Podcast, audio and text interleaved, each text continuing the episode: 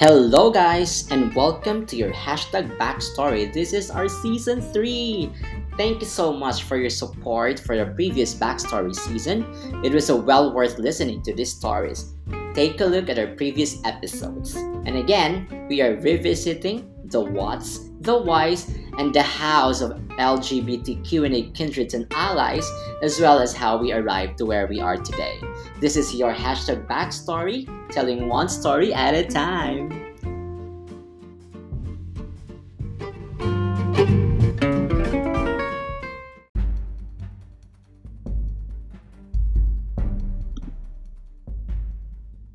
The world observes World AIDS Day every year on December 1st. People from all over the world get together to demonstrate their support for people living with HIV and to memorialize those who have perished from AIDS related illnesses. Every World AIDS Day has a different subject. For this year, it's End Inequalities, End AIDS, and End Pandemics. This year's subject adds to a growing list of worldwide concerns that World AIDS Day has raised awareness of.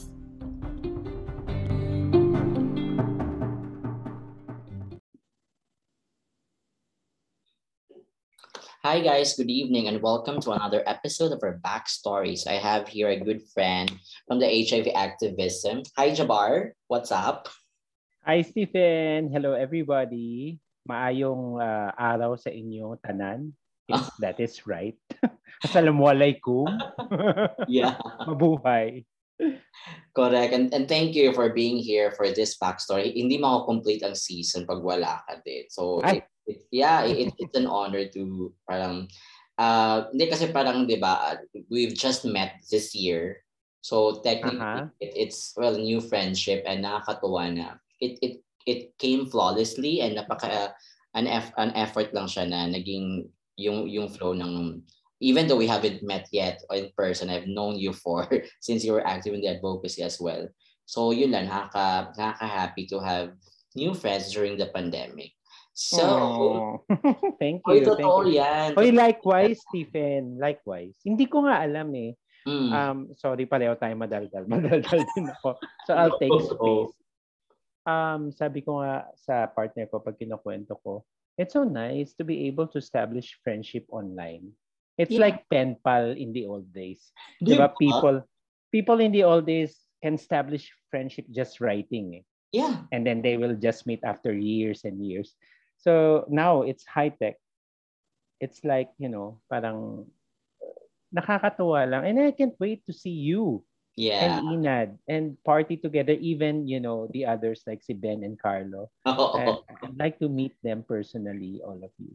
Yeah, it's gonna be it's gonna be fun, of course. And well, very very soon that will happen when things are okay kasi parang nag nag-open na din yung mga borders so hopefully and then ano naman parang um, I think it's also with the connection of people. Eh. Parang importante din siya. Like during the pandemic, di ba? It's it's one of the struggles na we all got stuck. Struggles? Char. It is. it is for others. And Totoo we, naman. Yeah, we need to validate that na nangyayari. Lalo na sa ano, if I may add lang, lalo mm. na sa mga kinesthetic people like me. I'm very kinesthetic. I like hugging. I like touching. Oh. I like um, cuddling. Charot but you know and and and there's so much inhibitions because of covid diba there's so much you cannot shake hands you cannot when you greet. And we were hardwired before doing that diba when we meet somebody. Ngayon ano na lang hi hello no contact man naka, kaya nakaganyan lang just hands. No ganyan lang. Oh my god. Ano ba to? Di ba parang sanay tayo with the best and all but eh, well the, these two years really have lessons and you know napakadaming uh, it's learning experience for everyone.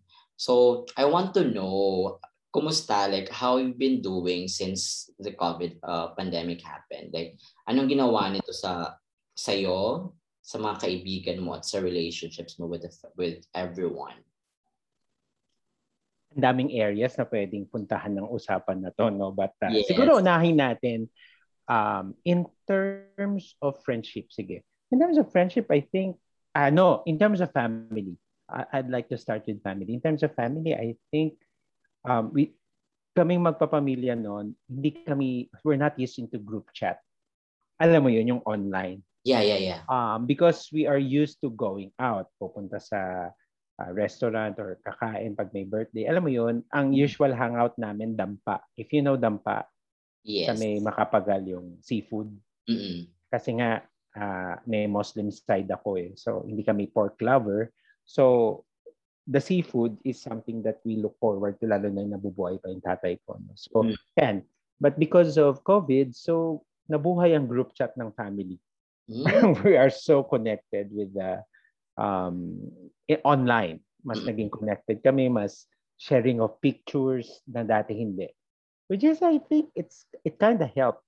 And um, especially, hopefully, sa mga pamangkin din namin, pag habang lumalaki na sila, and in a span of two years, ang bilis nila lumaki, no?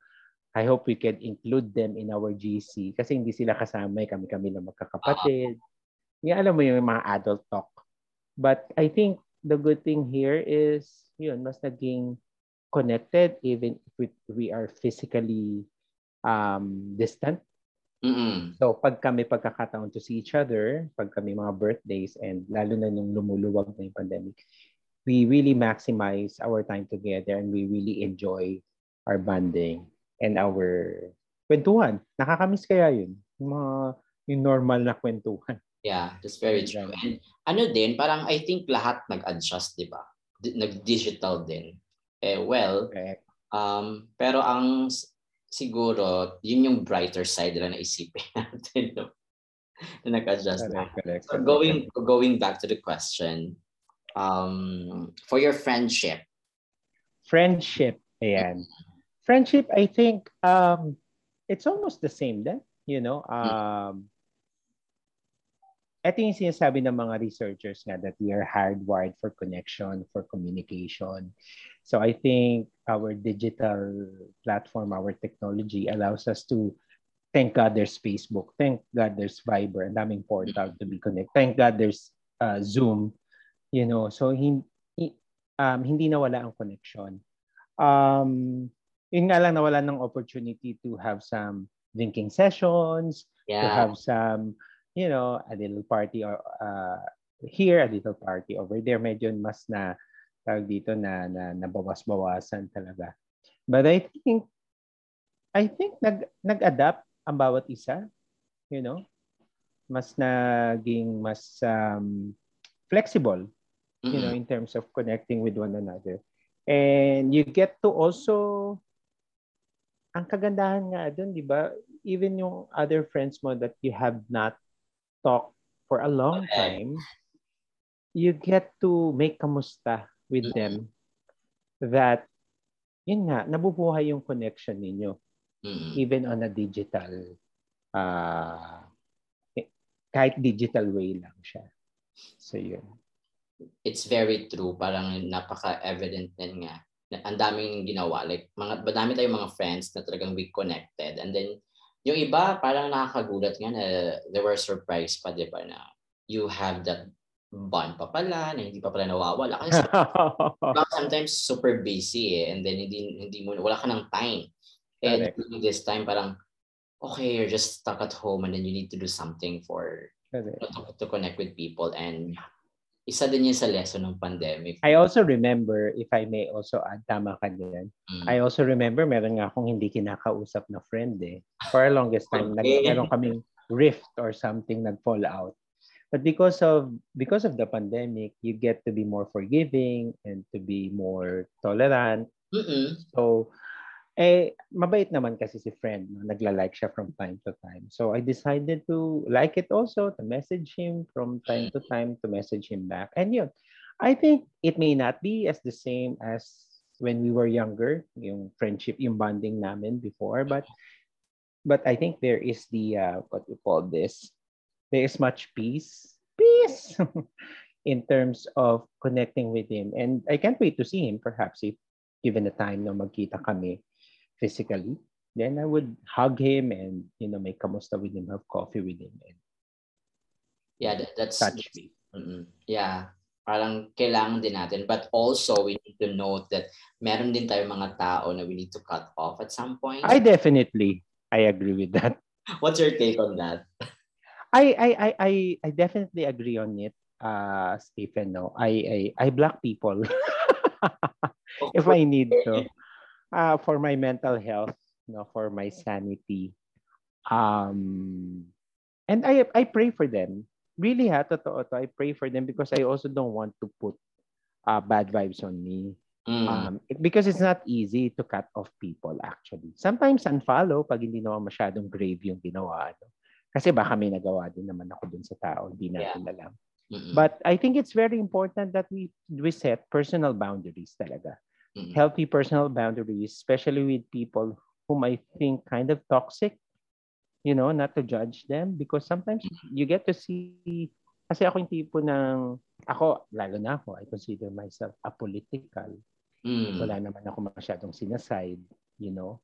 Um, kasi my philosophy in life, buntot ko, hila ko. Mm. Masira man ng Philippine economy. Pero yung household economy ko, kailangan ko itaguyod. Ano mo yung ganong yeah, yeah, yeah, yeah. philosophy ako. So, sometimes, you know, I think, I hope that people would understand that in the end, you get your power back. No, don't don't give away your power to um ayan nagiging political tuloy yung tone ng usapan natin. Just don't give away your power to other people. Yun lang yung point ko doon. Uh, that point lang. Anyway, mm. so thank you so much for that, um, Jabar. So since we... You can call me Bang. People, my friends, my close friends call me Bang. Um, Jabar oh. kasi Jabang. Oh. So that's my nickname, Bang. Your nickname is? Bang. Bang. Okay. Okay. Yes. I, I just knew that. Okay. Let's so, end it with a bang. Char. End it with a bang. o sige, ito na yung bang question ko for you. Ayan. Just to I want to know, um, of, of course, this is really, this, I know this is gonna personal. If um, the question is all about your backstory. So I want to know from how it all started. Like, the bang and then kung paano, paano ka ngayon, like up to where you bakla? today. Pwede naman, uh, of course, it's really part of it. But your journey, take us through your journey. journey. Take us through your backstory. Go on. Okay. Sige. Uh, well, well, first of all, thank you for giving me that chance, that opportunity to share my backstory. My life has always been an open book.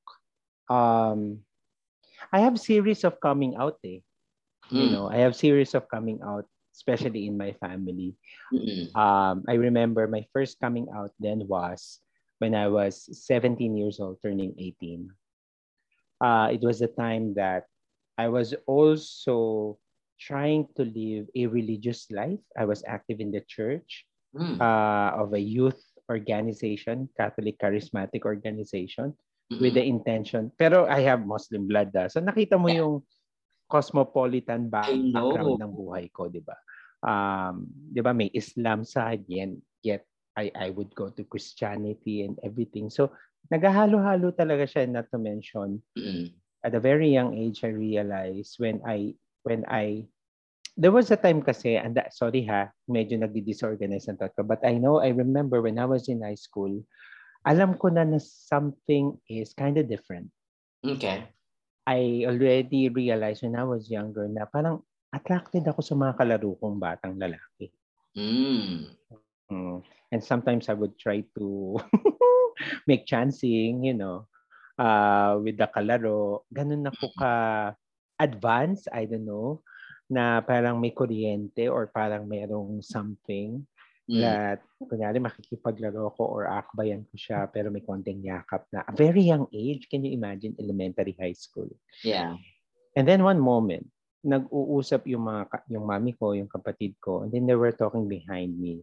Then they, didn't know that nasa kusina yata ako, nasa taas, I'm overhearing them. And they told me, bakla ba si Jabar? Parang bakla si Jabar. Yung mga ganon. Oh, yeah, yeah, yeah. to my mind, shoots, nag-uusap sila sa kabaklaan ko. Parang And then, syempre, may papaisip ako.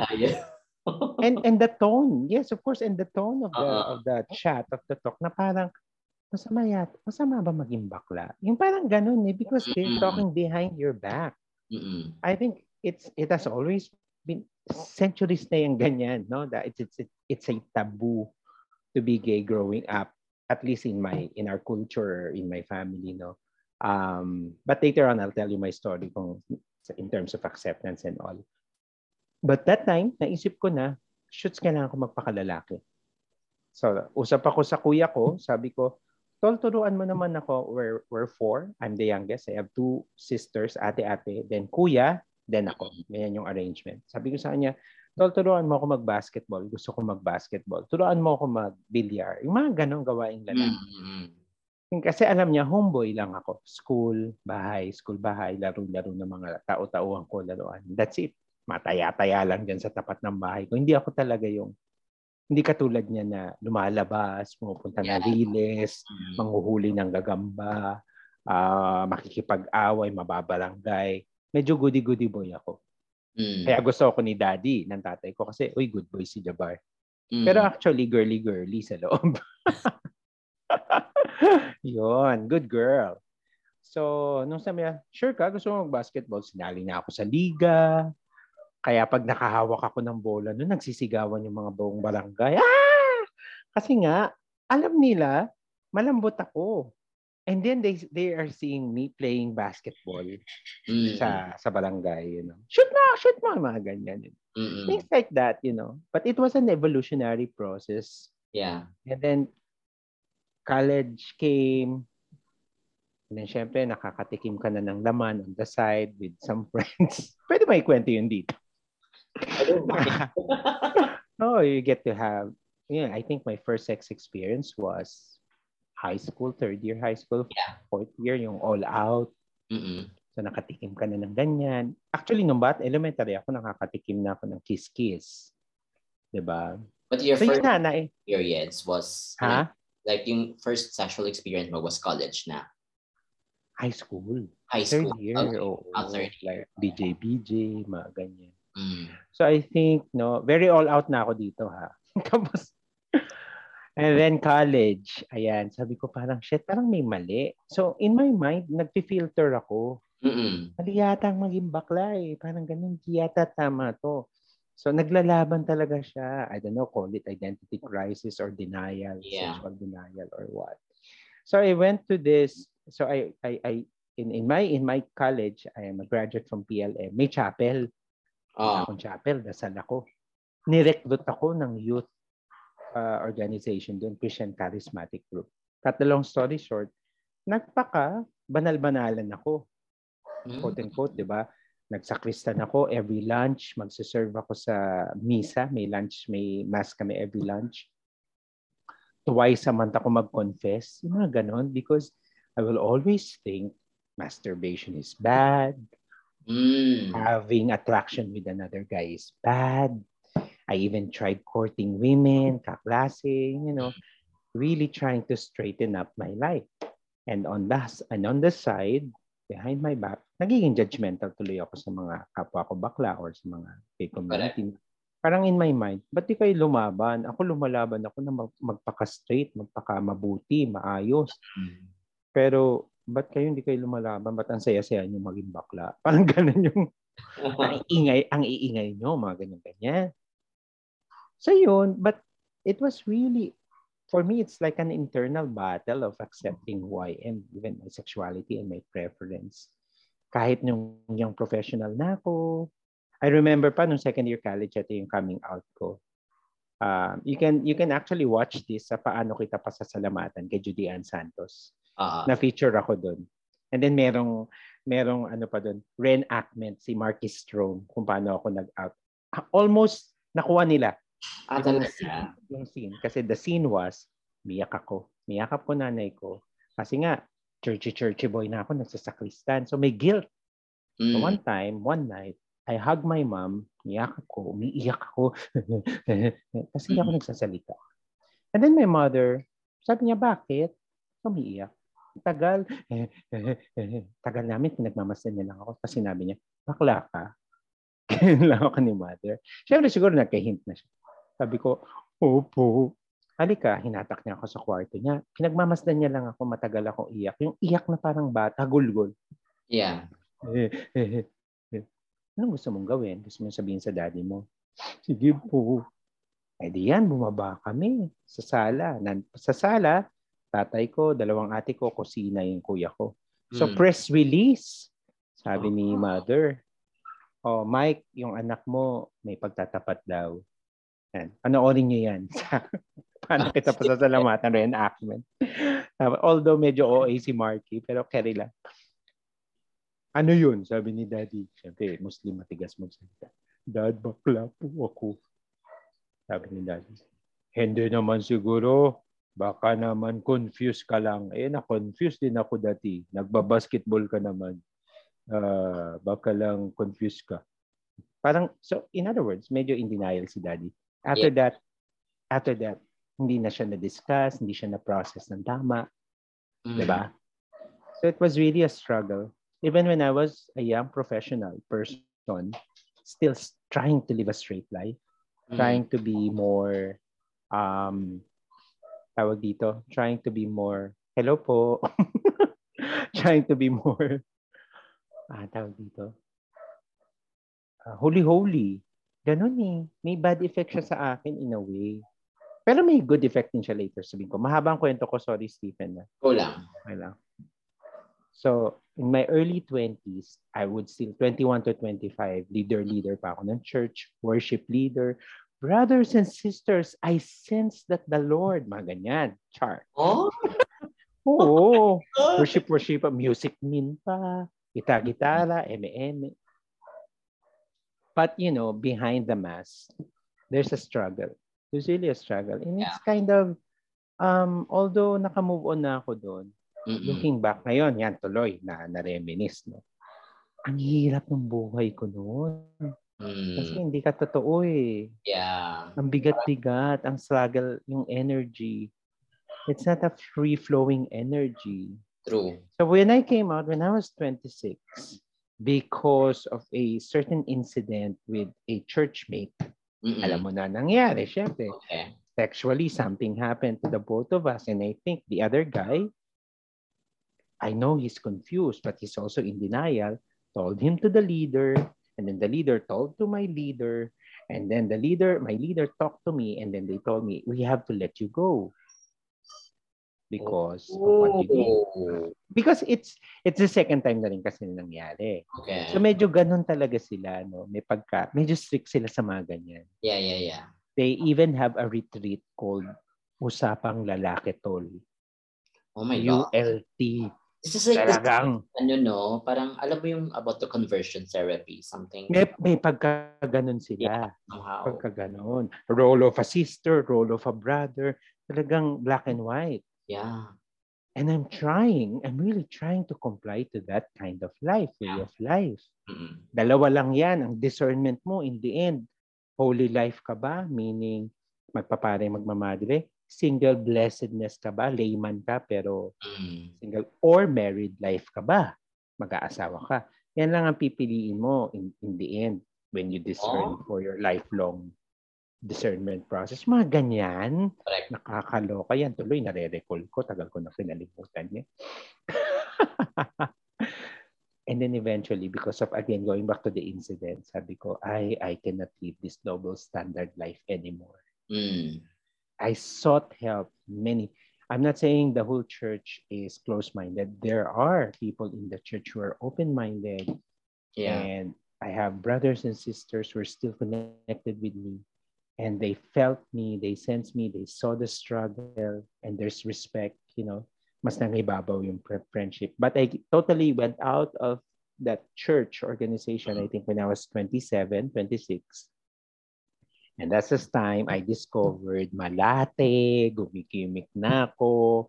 Mm. So, but the process there was like, parang I'm coming out of galit eh, or I'm coming out of So may rage. Okay. May rage. Te, may rage. Yeah, exactly. So every every week nasa Malate ako. Laman ako ng Malate. Kahit puyat. From work, puyat sa gimmick, magwo-work, mamaya magmamalate na naman. Friday, Saturday. Thursday, Friday, Saturday pa nga nun. Siyempre, I'm in my 20s, di ba? Parang yeah, prime of my life. Uh-oh. Tapos I was, I was really surprised to see ocean, ocean of gay men. value in the bar. Oo, na, that I was not exposed back then. Mm-mm. I was not. alam mo naman yung kapanahunan natin noon. Wala pa naman Correct. media. Wala pa naman mga alter, alter, Twitter, Twitter, uh, grinder, grinder. Wala pa niyan. So yun. So that's the time I established my circle of friends in the gay world, in the gay community, uh, having access to the bed bar, di ba? In, in fairness, VIP, so walang pila, dire-diretso, yung mga tipong ganon. Yeah, yeah, yeah. Oo.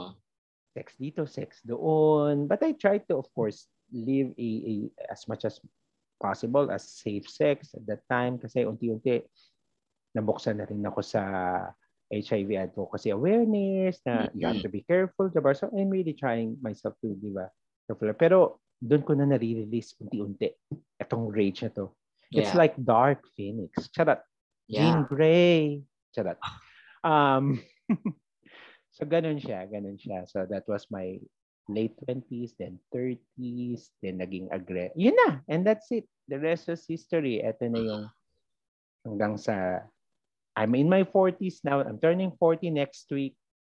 Can you imagine? Oh my How many God. centuries? Happy birthday. Yes, I know. So, Mabilis. 39 ka, 39 ka pa ngayon. So, my God, you're 40 and saya. It's a big 4-0. 40 I is the new know. 20s. May totoo yan. Pero anyway, ah, ano lang, meron ako interesting question. Ano yung parang, di ba, syempre nag-iba yung process mo, processing ng, ng thoughts mo din during that time na from that experience na you get out from the church and you thought na yun yung way for you to, you know, to find or uh, to understand your sexuality but eventually hindi pala. Ano yung para naging lesson mo from that experience and then i-connect din natin siya nung nahanap yung nag-rage ka na. Ano yung parang mga lessons mo doon for, for those two? Ang dami. Sige One of the just very first, sige, top of mind. I think, I think the value of sex, uh, the value of acceptance Mm, and embracing the totality of who you are. mm, I think that's the best lesson that I've ever learned that hindi naman tinuturo sa school yan or sa bahay eh. yeah, And being able to embrace, especially for the LGBT community, correct. um, especially in particular in my generation, I don't know with your generation, pero medyo dikit naman tayo. No? no? Um, we Close tend, there is a tendency to deny one's sexuality True. if in case he is part or she is part of the LGBT community because of the somewhat taboo thing, Mm, immoral thing, mm, uh, demonizing sex and all of that. So, but eventually what I realized is good or bad, dark or light, it's part of who you who I am, who I really am. So, it's very liberating in fact. I'm not saying it's an overnight thing. I find it very liberating for me personally in the deepest recesses of my heart. Char! to to really embrace. It's very empowering to be comfortable with who I am. Before I would observe, ang laki ng ah, parang ilang ko or discomfort when I'm talking with a group of straight men. Hindi ko kaya Ah, talin ang sarili ko. yeah. Perhaps because of the background that I I I I, I have I had a military Muslim dad who's very strong, whose energy is very machismo. Yeah. Mm, Hindi hindi mushy, hindi cuddly. mm, So syempre, oh, ganun siya, no? So um I'm not saying he's bad. He was raised that way, he was trained that way because of his military background. But he's a very good person. He's a very very loving person, my dad. Yun. It's just that perhaps he didn't he didn't have the tool how to deal with it. I think guess many of our parents didn't have that. How to handle a gay child or a gay son or a gay Oh. because they were straight. And Mm. ang thinking lang nila is linear. Ah. Gray, oh, black and white, 'di ba? So, hindi natin masisi. Yeah. Totoo yan na parang uh, there's no point of blaming eh. Na parang what Oh, no. ano yung good thing na nangyari is uh, they've been good parents to us. Parang, Although younger 'di ba? We are privileged Correct. na hindi tayo dumaan sa we, we, yes. we, we don't want to invalidate the experience of other people, of other LGBT. Of course, of course. 'di ba? Pero Although sa, when I was younger, hmm. may konting galit ako sa kanila eh. Mm. Sa mother ko, sa father ko. Mahabang sorry at home, eh. Sorry. Because my mother left me when I was a kid, went abroad as a nurse. And then my father would be assigned most of the time in Mindanao. So I would be left alone with my yaya, with my nanay-nanayan, si nanay tita ko. I call her nanay tita. Sa kanya ako lumaki. Tapos umalis din si nanay ng when I was 17 years old or 16 nung na-college na ako. Kaya nga feeling ko may abandonment issue ako eh. That's why it took me a while to have a good relationship with another person. No. Kasi it's either, oo, may, totoo yan, mag, well, actually, manifest siya eh, sisingaw siya eh. It's either, ha, iiwanan mo ko, uunahan kita. May ganun ako. Ngayon ko na lang nare-recall yan. Mm. Or kaya, uh, am I, is my signal still okay? Yep. Clear naman ako. Mm. Or kaya, yung tipong, ayaw mo sa akin, I'll make you love me. I'll make you... Alam mo, may ganun ako lagi. I will always go after for somebody I think who's unavailable emotionally. Yeah. Mm. Kaya lahat eh, magsisingawan lahat ng issue ng tao pag hindi na-process ng tama.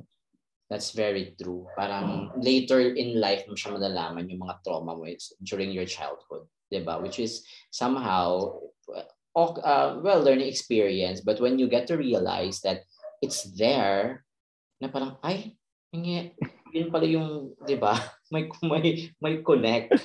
And then of course to where you are right now parang you bet you have a wider understanding now okay that that those things happen kasi yun na parang it it should happen that way. So anyway i know that um i've asked you this sa parang pre-show na you were close to your mom so I want to know um, on this perspective, what's the best advice of your mom that you didn't take? I didn't take? Yes. Did not? Yeah. Shit, memory lane. Iisipin ko pa. Sige lang. First. Oo. You know, the thing about me and my mom, wala kasi kami masyadong super deep conversation. Pero masaya kami mag-usap. Or totoo. Oh. Mm-mm. Um, ngayon ha, growing ngayon, up, it, it but when I was younger, uh-huh. siya open. She also has her own issues. She even have her mental concern growing up. Mm. So, meron siyang, she was diagnosed with certain mental disorder. Pero ngayon, maintenance na lang talaga siya. Pero okay siya, matino siya ngayon. So, yun lang yung ano niya. Going back, if there's advice na hindi ko tinake, hindi kasi siya ma-advise na tao. O sige, ano na lang. Kung hindi ano siya, eh, kung saan ka masaya, dun siya. Mm. Parang eventually ganun siya. Eh. Gusto mo yan? Masaya ka ba dyan? Di go. Ano no. siya? Mm-mm. Pero right now, like sabi mo nga, your relationship with her was fun and very raw and open. Ano yung parang maha-highlight mo like this time na you think na would be the parang kung hindi siya advice, pwedeng guiding principle from her? Guiding principle ni mother. Mm-mm. Follow your heart. Ganun lang naman siya. Oo. Kung anong oo, cliche as it may sound, kung anong dinikta ng puso mo, gawin mo. May pagka-supportive talaga yan si mother. Many times, like I remember back in 2020, 2011, Diyos ko, meron akong hinabol na lalaki sa Boracay. Alam niya yan. Sobra ko siyang oh, so, down. Parang head over heels ako sa lalaking to. And then, she even gave me some pocket money. Go. Punta ka dun sa Boracay. And then when I was in Boracay, nangamusta pa siya. Sabi niya, oh, kamusta na kayo ni ano? Yeah. Uh, okay ba kayo? Sabi ko, wala ma. Bigla akong umiyak. Oh, ba't ka umiiyak? Wala, walang nangyayari. Ma. Hindi niya talaga ako gusto. So, yung mga ganon. So, no. yeah, yeah. I, kasi I remember my mom told me, ito side story na lang. Mm-mm. Yung mga, yan nga, late 20s to early 30s, yan kami mas naging close ni mother. And then, I have this friend who has a third eye or who can sense, perhaps, you know, may hula. May mga, may ganun siyang talent. Clairvoyant. And then one time, binisita ko siya, tiga San Juan siya. And then sabi niya, nagluluto siyang ganun. Bigla na lang magbubulong sa iyo ng kung ano-ano. Uy, mm. magkakapera ka, may ganito. Which is parang, uy, parang tama yung mga sinasabi nito. Wala naman akong kinukwento sa kanya. Biglang sinabi niya, by the way, tanggap ka na ng mother mo. Ha? Matagal na? Hindi. Kailan lang? Tanungin mo siya. And then, nung pagbalik ko, tinanong ko si mother, ma, yeah. kasi ang libangan namin ni mami, magpahula. Diyan kami nagbanding. Pupunta sa Quiapo, papahula. Gusto ni mami ng hula. Or meron akong kaibigan na manghula, pupunta namin. Tapos sabi ko, mapupunta ako sa friend ko manghuhula. Oh, kamusta daw? Maganda ba hula sa'yo? Oo, maganda rin hula sa'yo. Ganyan. Tsaka masabi niya, natanggap mo na daw ako. Leto lang. Oo. Ne- kinonfirm niya, oh, neto lang talaga kita tinanggap yung kabaklaan ko daw. Ha? Bakit at paano? Ang sabi niya kasi, noon kasi umaasa pa akong mag-uuwi ka ng babae, magkakaanak ka, magkakaapo ako sa iyo. Umaasa pa rin daw siya. Mm. Pero nung nakita niya akong umiyak sa lalaki, the one time nag-share ako sa kanya and mm. because of a guy, broken-hearted, doon niya raw na-realize na, ay bakla pala talaga anak ko. Mm. Kala niya it's just a face. Or naglalaro lang ako. Tumitikil yeah. lang. Mga ganun. Yun lang. So, lang. Side story lang. No, at least, well, napaka ano na, na heartwarming na it, time, it took a while. At hindi na, mm. pero naman talaga yung maganda eh, na hindi siya minamadali lahat. True. Kailangan din yun eh. And yung ano naman, parang follow-up question ko doon. Were you and your father, parang ano ba yung relationship niyo? dati? And if ever, ano yung gusto mong sabihin sa kanya? Therapy pala ito. Charot. um, uh, go. Send me the bills. I'll pay you, Char. Uh, kasi kami ni Father, like what I mentioned a while ago, hindi siya ganon ka cuddly or ka, mm. ka sweet. But I know he's a good man. So wala kaming very open communication growing up. Mm. Mabibilang ko lang yan sa isang taon. Eh crucial ang growing up years natin eh. Mabibilang ko lang yan sa isang taon yung numbers na uuwi yan. Once uh-huh. a year. Ah. Kasi usually nasa Mindanao siya. Military. Mm-hmm. Uwi lang siya dito five, five days, one week. Tapos lilip, magbabalik, lilipad na naman siya sa Mindanao. Mm-hmm. Although there were times that we will go to Mindanao. Pero very bilang lang sa limang daliri ko yun. Ah, talaga? So wala talaga kami yung, o wala talaga kaming, ilang beses na lang ako pinasyal. Once or twice, Manila Zoo. Parang Manila Zoo nga lang yung alam kong pinasyal niya ako. Although there was a time, the only bonding we had, I think, nung naiwan ako sa Zamboanga when I was grade 6. Mm. Lahat ng kapatid ko umuwi. I find, I think traumatic sa akin yun. Lahat sila sumakay ng eroplano, yung pangalan ko wala. Sabi ko, ba't ganun? ba't naiwan ako dito? And then one month ako nagstay sa kamag-anak namin and my, my dad was not there. I was left to my Muslim relatives, cousins. Yeah. And so sabi ko, kailan kayo uwi si daddy? Kailan niya ako kunin dito? Yung mga But there was a time, yung dumating na siya, so kinuha niya na ako. Ayan, nag-tour na kami sa Mindanao. Punta kami Cotabato, punta kami ng Cagayan, binisita lang namin mga kamag-anak namin. Ah, talaga?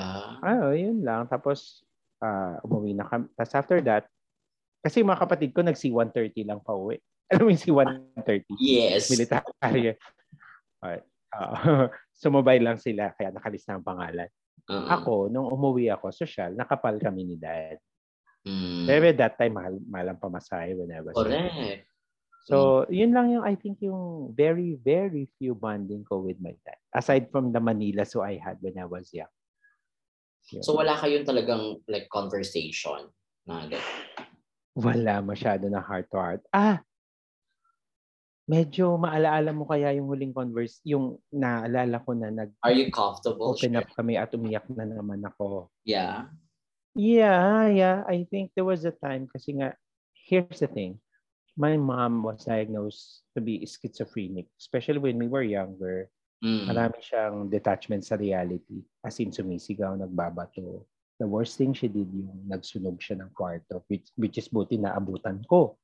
Oh. And there was a time, and, and there are times sa alis siya ng bahay, hindi namin alam kung saan na pupunta. nagugulat na lang kami may maghahatid sa bahay namin. Puti. Mm-hmm. Hello? Yes. Hello, Be? Yes, I can hear you. Yes, okay. Eh, saan ako na uli? Saan ako na stop? Um, about your mom na yung parang naabutan mo siya na nagsunog ng room. Oh, nagsunog ng room. Yeah. Buti na lang that time, half day ako sa sa school. Sabi ko, ba't may umuusok sa kabila? Natutulog ako sa kwarto ko. Shit. Pagtingin ko, pagpasok ko, yung cabinet namin, parang almost half na susunog na. And then siya, nakangiti lang, nakatingin sa cabinet na gano'n. Kasi nga wala na siya, in touch na siya, out of touch na siya sa ano, sanity niya. Napalo ko nga siya, ganun. Tapos hanap ako ng blanket, pinagpapalo ko yung... Mm. Ganun ang story ko talaga. Okay. Growing up, no? So, um, bakit nga ba ako napunta doon? Ano yung tanong mo? y- yung question ko is, ano din eh, parang, uh, wait, na-lost din ako sa question ko. kasi I, I just allow you to to cheek eh. Hindi oh. ano yun eh, parang it's it's about your dad yung ano kanina, parang kung wala ba talaga kayong relate uh, parang like Ayun yung maalala mo kaya mo. Uh, There was a time na wala si Mami. Hindi namin alam sa nahanapin. And then nasa Pasig. Nasa tito niya, ba, bali lolo ko na. Mm. Uh, sa side niya yun na Christian si Mami, sa side niya sa Pasig si Lolo Pentong ko. Mm. And then so tumawag, nandito mami niyo, sunduin niyo Punta kami ng kuya ko. Uh, college ako nito, kuya ko. Medyo early 20s niya na, nag-work na siya. Marunong na siya mag-drive. Punta kami doon. Balik dito, pagbalik dito. Alam mo yung galit ko, sobrang galit ko na, ba't ganun? Ba't hindi ikaw maghanap, dad? Sa isip-isip ko, ba't kailangan kami? Mm. Kinahiya mo ba kami? May ganong issue kasi si daddy eh, na alam ko, ngayon ko nare-realize, minsan kami magkakapatid, magkukwentuhan ngayon. Medyo na-frustrate talaga siya sa amin because we didn't follow Islam. Eh, oh. napaka-religious niya. Eh. Yeah. Napaka-religious niya. So, no, Sagrado Muslim. Islam siya. Okay. So, wala sa sibling kahit isa? Wala, wala. so, kaya I think hindi siya ma-effort sa family namin growing up. And that time, that time, I, re- I, I connecting the dots backward. May mga kapatid na kasi kami malalaki ngayon eh, outside. Mm that was the time na may bago siyang asawa na hindi namin alam. Oh, okay. Lumabas lang yan nung bago mamatay si daddy na talagang mm-hmm. hinanap namin. Dinala namin dito yung mga anak niya, yung asawa ng isa. Yun. Ano naman kami, we're in good terms with them. Communication. Mm-hmm. Tinutulungan pa nga namin yan financially pag kailangan. Even my mom would help yeah. the other spouse. Mm-hmm. Kasi malalaki na naman na. But yun, during that time, it's a crazy, somewhat, fortunate pa rin, but it's somewhat crazy in terms of the dynamics of the family that we've had. Mm-hmm. Ganon. Eh, Muslim siya eh. That's his, ano eh, that's his culture. He has the leverage to have second wife, even third wife. Ah, uh, so yun yung nangyari. And then, ano pala, parang just to, he, ay, parang hindi mo ba siya tinry or ano yung, I want to see the perspective kasi from your dad. So, di, di ba sabi mo you went to your um, relatives, ano yung parang fond memories mo doon? Parang just to check on... Ah, sa, sa Mindanao? Yeah. Ah, ayun, I thank you. Uh, there was a time, I thank you, I have another memory with my dad. There was a time nagpunta kami sa Santa Cruz Island. If you're familiar with Santa Cruz Island in Zamboanga. Mm-hmm. So, yung mga kapatid ko hindi nakapunta doon. Ako nakapunta. So effort yun. Mm-hmm. Uh, that was across the military station. Basta maganda yung island na yun. Medyo white sand. So I think, you know, looking back, the memory, the, I'm picturing him right now. Yun, masaya. Masaya yun. Masaya yung time na yun na umeffort si daddy.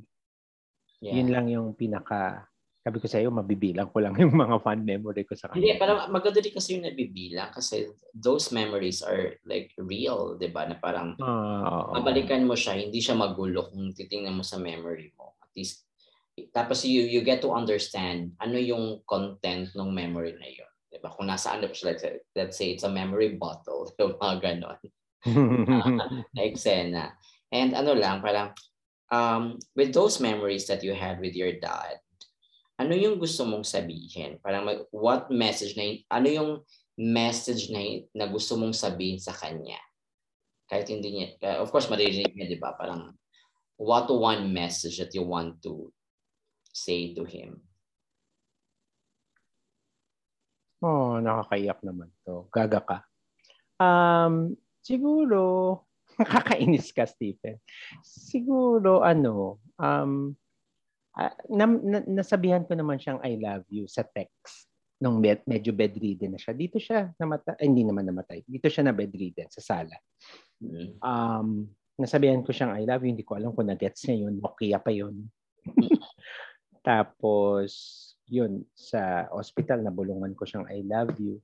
Siguro mm. yun ang sasabihin ko sa kanya na dad, there was a time nung uh, lalo na naging awardee ako sa insurance way, way back. Napaka-aggressive ko sa sales. Mm-hmm. Sumakyat ako ng stage. Kasi early 30s ko yun eh, na parang yeah. sabi ko, at that time, mga two years pa lang patay si daddy. Mm. Sabi ko, two years or one year. Sabi ko, Dad, this is for you. Uh, sayang, in my prayer, silent prayer na, mm. sayang hindi mo na witness, you know, how successful I can be. Kasi wala akong stable job ever eh. Mm. In my 20s, I keep on hopping from one job to another. Wala nga ang gulo-gulo ng usap ko. Kasi nga, I'm dealing with my identity, lot, sexuality, yeah. and all. So yung professional life ko, sabog na sabog din. Wala akong conviction. Ang self-worth ko, hindi ko alam. Mga things like that. But ang masasabi ko lang kay daddy ngayon, siguro, and I know he's listening, you know, as mm-hmm. my angel, one of my angels, that I love you, dad, and thank you for thank you for creating me, for being a co-creator of, you know, who I am right now. Yun lang. Simplihan na lang natin. Yeah. we'll make it very ano lang siya, parang warm lang yung message. Mm. Of course, definitely, um, di ba, uh, as the recording goes on, maririnig niyo naman lahat ng sinasabi. it's, it's eh, ano lang eh, parang I, I'm, I'm trying to, to, to dig in as well with your memory. So nakakatuwa na. Ganun yung flow ng, with your timeline. Sa so, ito naman, um, We go. Nakakaloka talaga nangyayari to ngayon before my 48th yes. year. No? I know. may, may recall. Divine timing. Correct. may so, down memory lane talaga ito.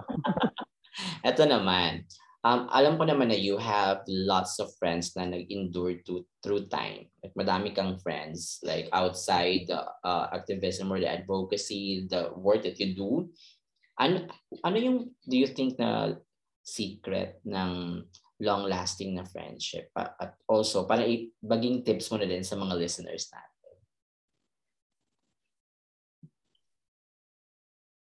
Iba-iba naman kasi ang curriculum ng friendship. But in my case, yes. In my case, I think natutunan kong it may not sound good to others. Mm. Pero narinig ko rin kasi ito sa isang spiritual guru eh tolerance. Mm. Tolerance. Um, because there's no such thing as perfect person or individual. In the same way that I think my friends are also tolerating my in idiosyncrasies or, or whatever mm. flaws I have. So I think for friendship to really last and evolve and grow and expand, there has to be some tolerance eh? and then eventually acceptance. No. Ganun lang yun eh flaw and all, uh, good side and bad side of the person, embrace mo yan eh. Yeah. Kung narcissistic friend mo, you know, yung basta hindi toxic ka, yung hindi na yeah. nakaka-drain. uh Go ahead. Eh, tanggapin mo yan. Yan siya eh. Ganun lang, I think. Ganun lang siya. Give and take, give and receive lang siya. True. Make space, make space. Ganun. Yeah. Di kasi parang natanong ko yan, this, that's very, parang kailangan siyang malaman ng mga listeners, yung mga gano'n na um, how, paano ba natin yan magiging, kasi baka merong secret ingredient, but well, that's one. And I know mas madami pa talaga that they need to to know as they go along with their life. And then to find people na pag alam eh, ako din naniniwala ako na it's, it's not always with the number of years of friendship. It's always like how the depth. Yeah. 'di ba like kung gaano kalalim yeah. meron kasing friend na okay na you get along lang and then suddenly parang okay wala na. Parang at some point at that season lang pala yun. Diba? Then suddenly, merong iba na it lasted for like a lifetime or longer than that. And I think we need also... And, and it's okay, no? Tama, no, Stephen? It's okay. It is. I think the universe, the universe will give you certain people that you need in that particular moment of your life. Very true. So merong merong seasonal, yeah. merong for all season. Mm. Alam mo yun? So, and, and the same thing with them. Yeah, may Vilma Santos, may Nora Honor. so, iba-iba siya eh. So, I guess, sabi nga nila, no, um, the universe will give you what you need. Perhaps you needed to meet that person because um, it wants you to learn something. Correct. You know, so relationship-wise, most especially. Mm. Diba? Everything is relationship eh. Ako naniniwala ako doon. Bil- bilang isang relational person talaga ako. That you learn from your relationship eh. May it be friendship, may it be a partner or, you know, an intimate partner. May it be your parents, your siblings. Yon. This. I love this that um, you highlight that you really you learn from all of those relationships. And sa akin din naman, parang just to add as well, um, I know that every person or people or that we've met is always important. Parang whatever that is, uh, ano siya naging, it's always significant. Parang, I don't know, naging ano ko din siya na, um, kaya din siguro I don't have really grudges with people, even though they have, like, you know, may mga mm-hmm. may mga ano naman talaga, but mm-hmm. sometimes I it, sinashrug off ko na lang na alam mo kasi important din siya at some point na dumaan siya sa buhay mo. And mahirap, oh, mahirap. Like you mentioned kanina, you to cut off people. And I think it's also the best way, di ba, for you to to continue with your journey. And ang ano na naman doon is we always know who who we can talk to, who matters, who cares. And as, as simple as that. Parang ang simple, okay. ang simpleng isipin, parang hirap gawin. Diba? Mm-hmm. Oh my God. So, okay. Yung next question ko naman, bang. Parang gusto ko to. Ah, Nagugustuhan ko na yung bang. It's a big bang. big bang. Yeah. Bang me more. Ganyan. Oo. bang me more. Ito naman, I know that your um your state of um yung relationship mo ngayon is really like super good. I want to know, ano yung magiging best love advice mo? Give me three.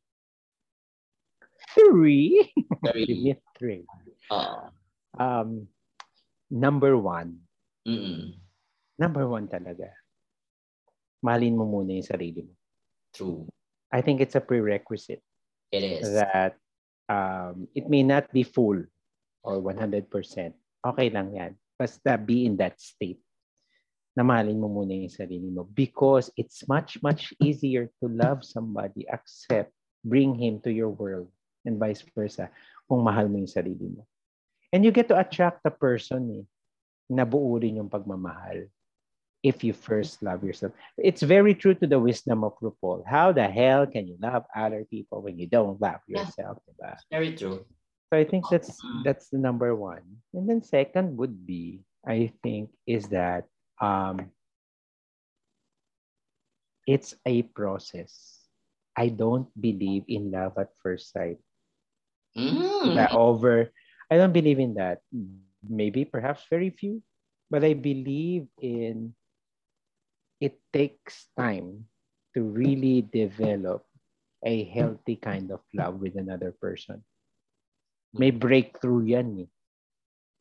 Hindi siya yung love na kita, ang bilis. Yeah. Pwedeng love-laban. And then palalim yan ng palalim. I remember, uh, siguro sabi nga ni Simon Sinek once said, diba, it's not about um, intensity. It's about consistency. So eventually, when you are consistent to your partner, then you get to, ako personally, in my case, I learn how to deeply love the person. Lalo na ngayong pandemic, just ko. Yeah. I think there's a lot, a lot of relationship. That was a moment of make or break to many people who's in a relationship during pandemic. Kasi nakatira kasi sa isang bahay, mm. lahat ng dynamics ninyo, kitang-kita ninyo. Correct. Diba? So, it's either a make or break. So, that's my second advice, no? First is love yourself. Second was, ano nga ba yung second ko nakalimutan? Second it's a process. It's a process. Yeah. Uh, it's an evolutionary process. And I think the third is, yun nga, stay consistent. Have a consistent um, act of love to your um, dito, to your partner. And bisa, and kakibat na rin yun, know the love language of your partner. Mm-hmm. Kasi when you know the love language of your partner, then you know how to approach him. No. And if, if, if hopefully that your partner will also know, be, become more aware and sensitive to your love language. For example, my love language is touch and time. Mahilig talaga ako sa titi. touch and time. touch and time. That's hashtag. Touch and time. No, titi. Ay, mahilig ako. Who wouldn't love titi? So, so touch and time talaga ako. So spending time with him, yan ang love language ko, alam niya yan. And then cuddling and touching. Yan mm. yung mga gusto ko, ganyan.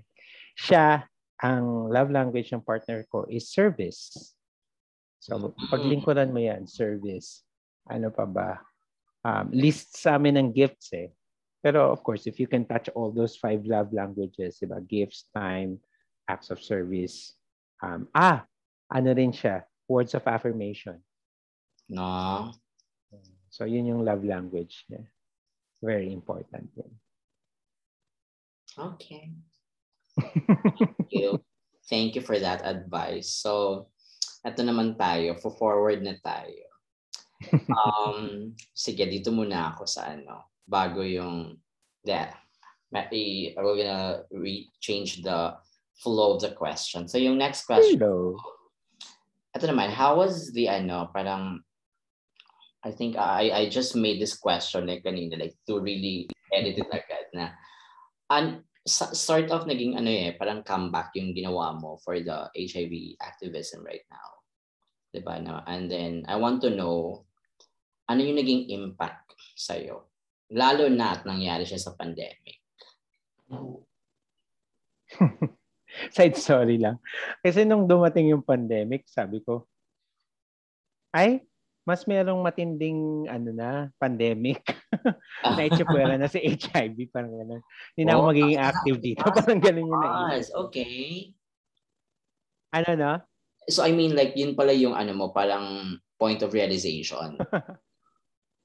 Medyo, parang mm. everybody was so preoccupied by the COVID thing Mm. So, oh sige, laylo muna ako. Wala naman din akong action na nakikita eh. Hindi naman ako, kasi normally, what would I do lang naman is, I just do a lot of interviews. For example, lalo na pagpalapit na ang World AIDS Day, yeah, so yeah, people yeah. would contact me, and then I would, since I have the gift of gab and malakas ang loob ko, and I'm open, and my family just let me do whatever I do, my partner just let me do whatever I do. Parang malaya nga ako, freedom is one of my number one values eh.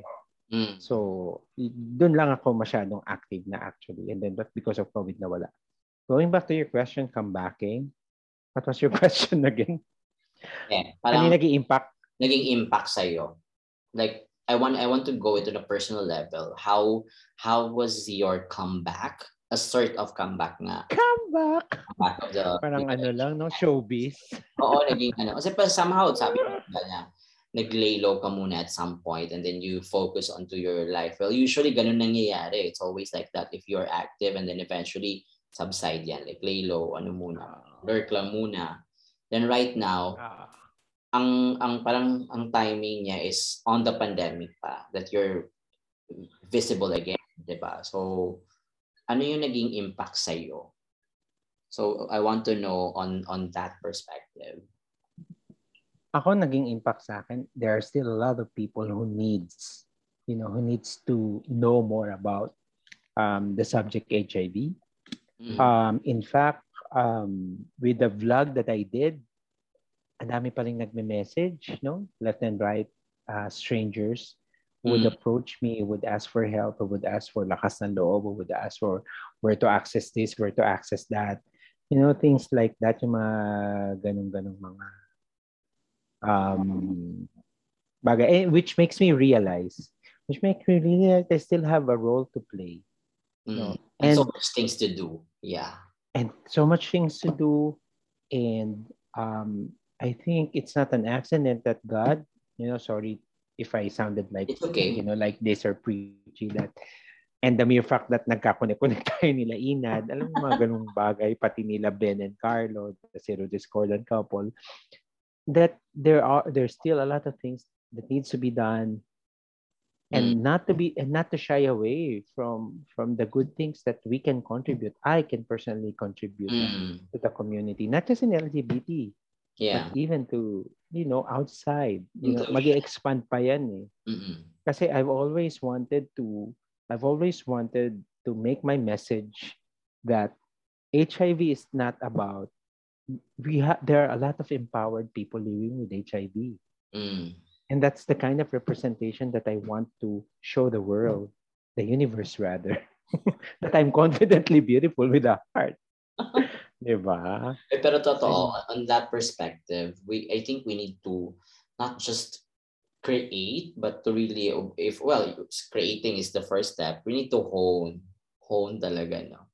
Uh, magkaroon tayo ng mga empowered PLHA, we can really talk. And It's always like, mm. iba yung power when it comes from the community, which is especially led talaga ng community, di ba? Parang, correct, correct. We have correct. it.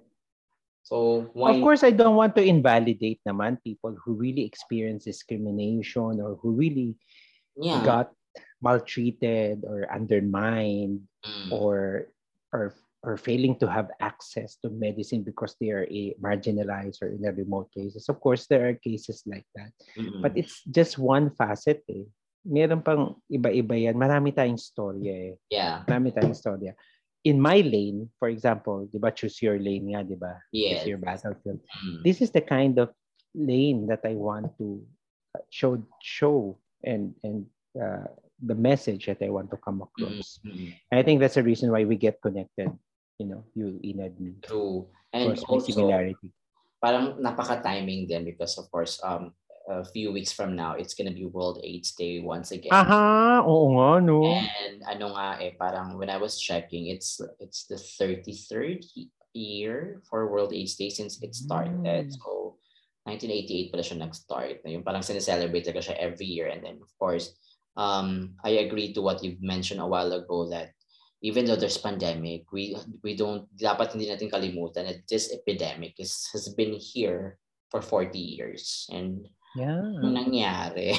'Di ba? Parang bakit napapag napag-iwanan, 'di ba? So it, it's time din na napag-uusapan siya and well maging maingay din tayo at some point. Pero yung ingay dapat coming from the community mismo, 'di ba? We we all know what are the layers and layers of mga nangyayari din to the community. So anyway, my uh, follow-up question for that, I've asked this with other speakers.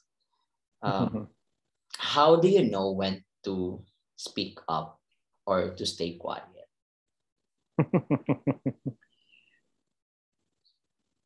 I think it's related to the ano eh.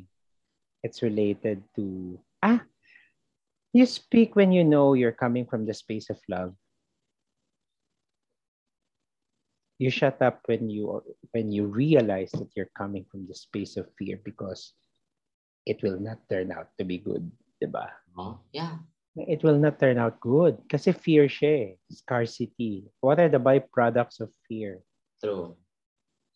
Scarcity, um, jealousy, mm-hmm. all the chaotic things might can happen. But I think if you're coming from the space of love, what are the byproducts of love? Courage, honesty, yeah. loyalty, all of those virtues and values will just come out. Mm. Creativity, resourcefulness, which are very which is the very essence of the human race, our humanity. True. Kaya nga tayo, di ba, it, it, di ba, a lot of spiritual people would say we are created in the image and likeness of God. Mm. And the closest, and the closest that we can be that we can associate ourselves with God is because of these virtues, these values, honesty, creativity, loyalty, um, even punctuality, lahat yan, which are all byproducts of love. So, love. Yeah. Well, it, those are really true that kailangan siya, yung mga virtues na yun. So anyway, um, ito naman, this is somehow connected kanina about the activism. I know that you've um, you're close to seventh year now, so you're in sixth year na, di ba? As HIV positive. Yeah. Right? Mm-hmm. yeah. Mm-hmm. So my question is, um, somehow I just want to get in touch with that. I know that um, you're out in the public about this, and I want to know how how did you feel about disclosing your HIV status? Can we go back to that timeline? And may follow-up question ako din. Tapos, sino nag-motivate sa'yo pala? Okay. So again, it was a process. It's not an overnight thing. Um, the first thing that came to my mind is for share to my mom. Mm. Very first thing. So an hour after I was diagnosed, I already called my mom and told her that I was positive. And then my mother told me that, mm. ano may sinabi ni mother ko, alam mo anak, I think early detection ka naman kasi you look healthy. You just take your medicine and you'll be okay. Mm-hmm. So that was her statement. And I think it was a statement of love. And up to this time, it has been my anchor up to this day. I will always say that to my sharings, to my testimony. My mm-hmm. mom is one of my great anchors, you know, in, especially yeah. in my advocacy. That I was, I will always tell that, you know, family should be the first line of defense talaga for people who would turn out to be positive.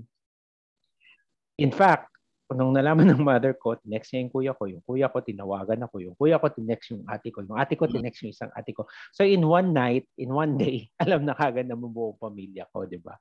So nawala na ako ng problema how to come out with my family. No, parang they, uh, they called me, kaya mo yan. There was a strong support. Definitely, there was a strong support. Mm-hmm. But I still have to educate them. Correct. I still have to educate them. And that there were times that they were not that they were they don't agree 100% me coming out in the public. But sa akin kasi, if I could not educate my family, that was my challenge. That was my challenge for myself. Sabi ko sa'yo, risk taker ako. Yeah. If I cannot educate my family, how the hell can I educate people outside my family?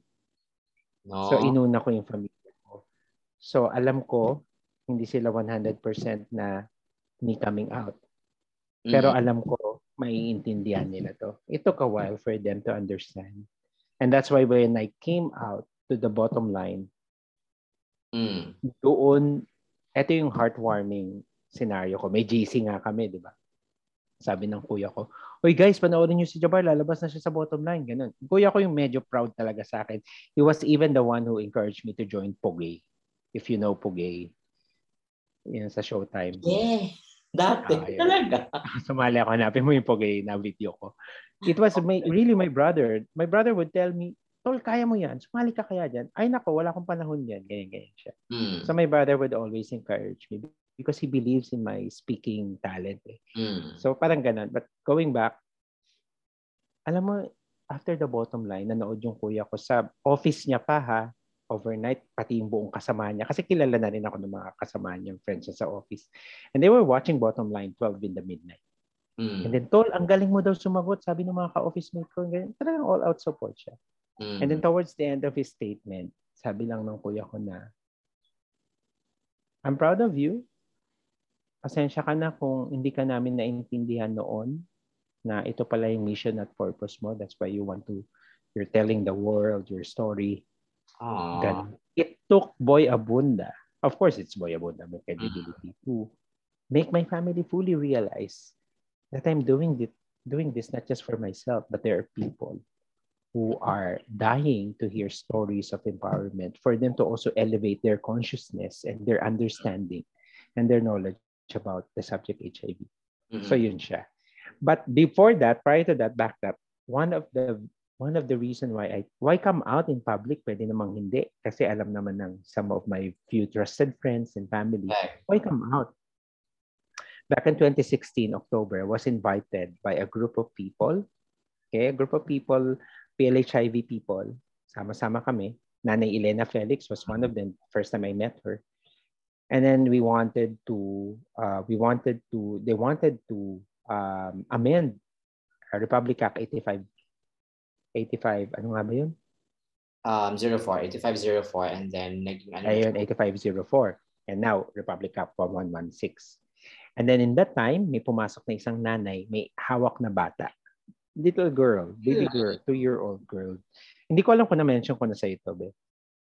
You did. And I, I did na. yun yung story. And then, yun, that was the story. And then, sabi ko nga, tinanong ko yung nanay, Nay, bakit may bata? Anong ginagawa niya dito? Ay, nako anak, hindi hindi ako yung positive, ha? yung baby girl. Mm. The baby girl was positive, turned out to be positive. And then, sabi ko, shoot, paano po siya umiinom ng gamot? At ah, dinudurog ko, tapos hinahalo ko sa gatas niya. Kasi nagkaroon ng komplikasyon yung bata. Mm-hmm. And to that moment, my prayer then was, Lord, silent prayer, Lord, use me, use me, use my life. Someone needs to stand for the for the little girl. True enough, after two months, I was invited to World AIDS Day 2016, December 1 to Quezon City Circle. And then there was an inquirer there na, na reporter mm-hmm. and then he she tweeted my sharing with the picture and then and then that was also kasagsagan of um political upsurge doon eh, na pag politiko talaga ayoko na, na, na nagde-drain na ako natotoxican ako so what I did maiba lang maiba lang yeah. it was about I know basta the administration I think it was election 2016 tama ba Mm. O parang ganon. O may bagong panalong presidente or what. So what I did, I posted my tweet. Screenshot ko, o para maiba naman, gumanon lang ako. And that was the first super public. That a lot, umabot ako ng libo sa likes and everything. Sabi ko, shoot, ang galing. Um, I admire your courage. I admire your bravery, bravery, mga ganon. People would support me.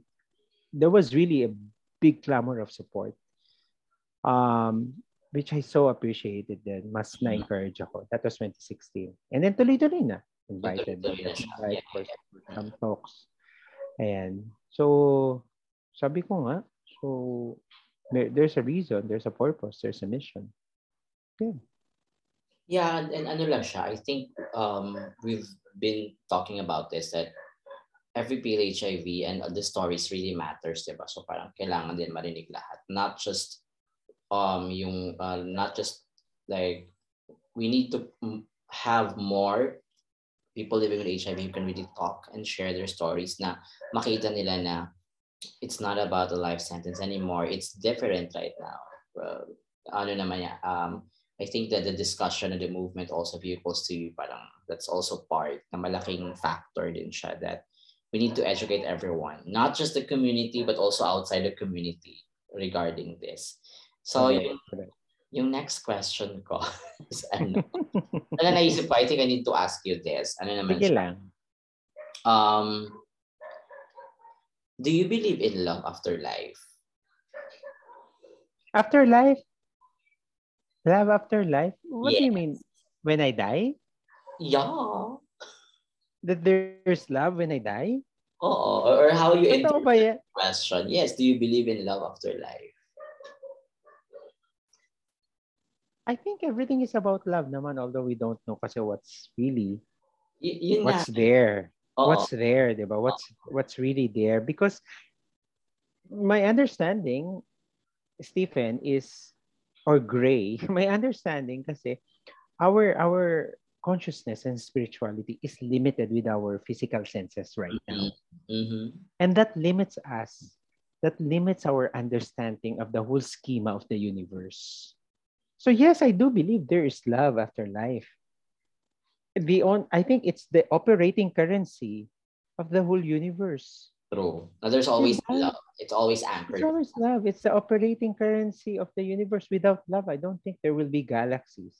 There will no. be ah. ants. There will be Correct. microbes. It's all love. You ah. know, maybe not in a definition of a romanticized definition of love, but these are all these are all process of creation. And what is creation or creativity? It's a byproduct of love. Come on. Diba? Yes. Yun, yun lang. Yun lang yung limited description ko siguro. And yes, I believe in love after life. Sige, ito. I'm down. I actually, paano na tayo? Like, we're, go, we're going to the uh, to closing na. I want to know what life advice would you like to pass on? Pwedeng advice or advices that you that you would like to pass on to? Kanino? to everyone, to our listeners, everyone, to people, life advice? Ooh. Actually, it's kind of difficult to give advice because my belief before I answer that, no, Stephen, my belief is because everybody has a different life curriculum naman. Eh. Diba? Mm. It's highly customized, it's highly personalized. Iba ang curve at curriculum at journey ng buhay mo sa buhay ko. Correct. Um, but again, to answer your question, what advice at saang aspeto? Siguro sa aspeto na lang ng ano, keep on keeping on.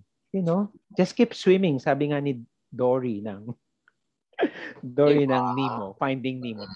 Just keep swimming. And in your in the process of swimming or traversing this life journey, oh, never forget to enjoy life. Never forget to enjoy life. Enjoy it. Enjoy it. And always, always, always, always be grateful. Be grateful. It took me a while to really say thank you. You know, even yung bariyang ibibigay ko sa fast food, pag uh-huh. lalabas ka ng pera, minsan sabi ko, shoot, ang bilis ng pera sa wallet. Pero I would say thank you.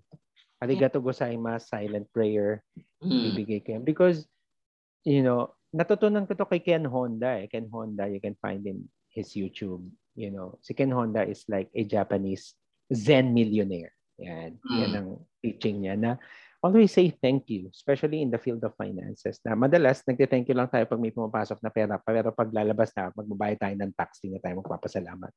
So, mm. so be thankful pa rin pag may lumabas. It's a flow eh. Parang flow ang buhay. Wax in, wax out. Karate kid. so, money in, money out. So, ganun lang siya. And life is also like that, you know. Mm. In love, it's also like that. There's uh, there will all, it's, it's, always two sides, diba? Yeah. When there is dark, there is light. When there is morning, there is evening. Laging ganun siya eh. In friendship, when there is fear, there is love then. It coexists. Mm-hmm. Actually, you cannot you cannot just put aside fear. Fear is there for a reason, for a purpose. No. Um, instinctive fear is important because if we don't have instinctive fear, eh paano kung may bangin? Hindi ka tatakbo. Siyempre matatakot ka automatic, di ba? Or may ahas sa gilid. Correct. So I think, yun nga, ang advice ko lang talaga is, you know, learn, enjoy life in a very responsible way. Okay. Enjoy life in a very responsible way. Sige. I hope I'm making sense. You are making sense. like uh, those things are simple sila pero it's really like mal, yung yung lalim ng ng meaning. 'Di ba parang we all know that even the simple things has like deeper pala yung impact sa mga tao. So sometimes kasi uh, na, na ano tayo we na parang ano yung nakakik- We overthink, we overanalyze, we try to um uh, intellectualize a lot of things. Correct na dapat ganoon but it's always like even the simple things really kahit sabihin natin ang hirap-hirap gawin pero kailangan siya. And those mm-hmm. are basic it may seem but these are really true and true uh, guiding principle a guiding lesson yan for everyone. So ito na tayo. I am down to my last two. Aha! Bring it on. Why do you think every story matters? Hmm. I think every story matters because we are all part of the great schema of eto na naman ako. Great schema of the universe of the world. Mm. We are all connected eh, in one way or the other. Um, that's why it's very good that we have this internet. Eh. It makes us even more connected, di ba? Use it in a good way. Maganda ang technology talaga. Every story matters because there are people out there who's dying to hear stories of somebody that could probably help them in their present situation. Mm. Diba? Yeah. Somebody perhaps is looking for a story, a very inspiring story. Maybe my story, maybe your story in your locality there in Mindanao. Mine here in NCR, diba? Inad maybe in Thailand, you know. And that, and that's why I think stories are very important because people will learn from your story. And then when they learn from your story, from everybody's story, they will also do the same. in the, in the, gen, in the generation next to the generation and generations. So, pasa-pasa load lang eh. Yes. So I think that's why it matters. Yeah. Okay. For my last question, I know you're 40 in the next few days. What's your greatest wish? Una sa lahat, it will stop at 40 na ha. Mag-stop ng edad ko dyan. My greatest wish, greatest wish talaga, Hmm. Saang aspeto? Ang dami. you can give as like as many as you want. Wishes on your birthday. Hindi ko alam, unang pumasok sa isip ko, contentment and peace of mind eh. Although I have it. Yeah. Siguro it's a, a more sustainable contentment and peace of mind. Na-achieve ko naman siya eh. Okay. Um, but then again, minsan may kick in ako sa buhay ko na goal, goal-oriented eh. May Mm. kick in ako sa buhay na ba't ko pa na-achieve to, ba't ko pa na-achieve yan. May ganun minsan, no? Mm. But I wanted to have a really deep sense of contentment and peace of mind. Whether I achieve it or not, it's gonna be okay. No. Yun yung gusto kong yun yung gusto kong state of mind and state of heart ko. Correct. Because I think when I have that kind of energy, I would also give others the permission to also feel the same. And so Oh. therefore, di ba, mas world peace. Charot. Oh, to, meron akong pahabol to really close the first segment. Describe Okay. life in six to nine words. I'm sorry? Describe your life in six to nine words.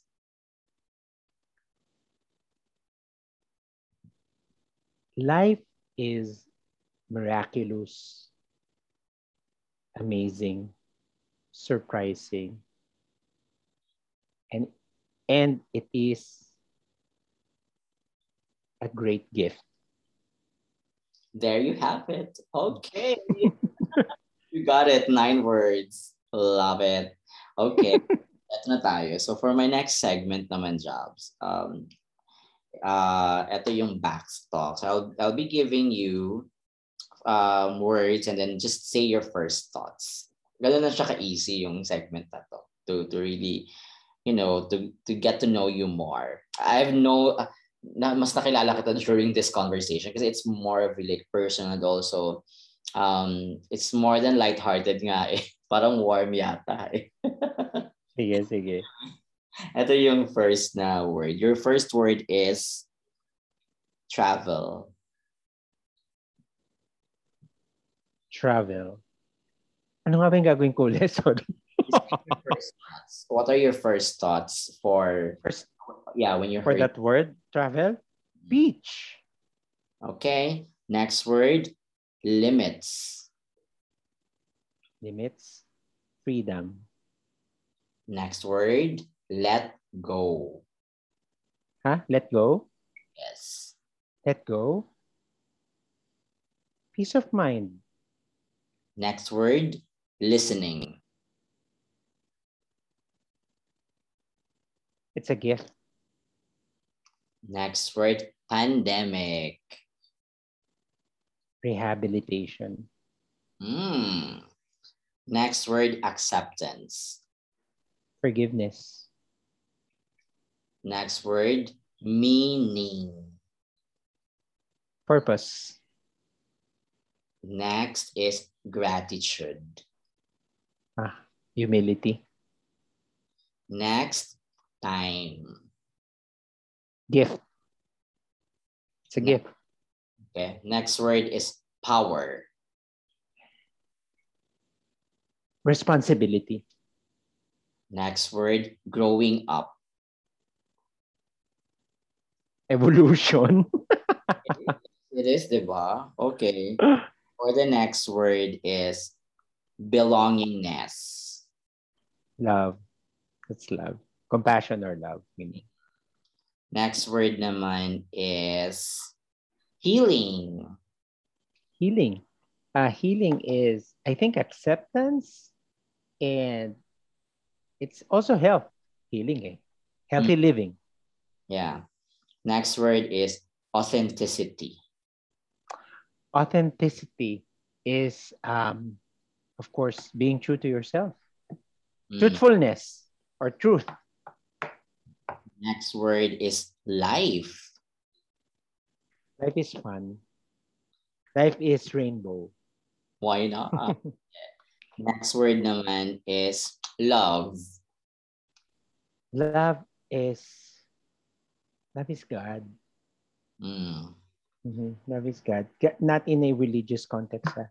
Yeah, yeah, yeah. Yeah. Next word okay. moment. Moment? Mm. Presence. Presence. Yeah. And for the, I think I'm down to my last two. Last two is empathy. Empathy. Shoes ang naisip ko eh. so putting yourself in the shoes of others. Pwede. Yung naisip ko, shoes. oh. Symbol. Uh, shoes. Diba? That's the symbol that you connect to empathy. Yeah. And faith. faith is like faith is light eh. Mm. Um, it makes life lighter when you have faith. Kasi walang guarantee pero you're doing it. Yeah. And then for my last word is backstory. Fabulous. Ah. it's bang. I hope Fabulous. you enjoyed our backstory, and then thank you, thank you for, for you know, for this time, and of course for for the present and for this moment that we online. And I thank you then, Stephen. Thank you. Arigato gozaimasu. Maraming maraming salamat. Yes, and I hope to see you very soon. Thank you. Oh, definitely. We'll we'll we'll we'll drink the whole night. Char. wine, wine, wine. Good evening. Good night. Bye-bye. Bye-bye. Good night. God bless.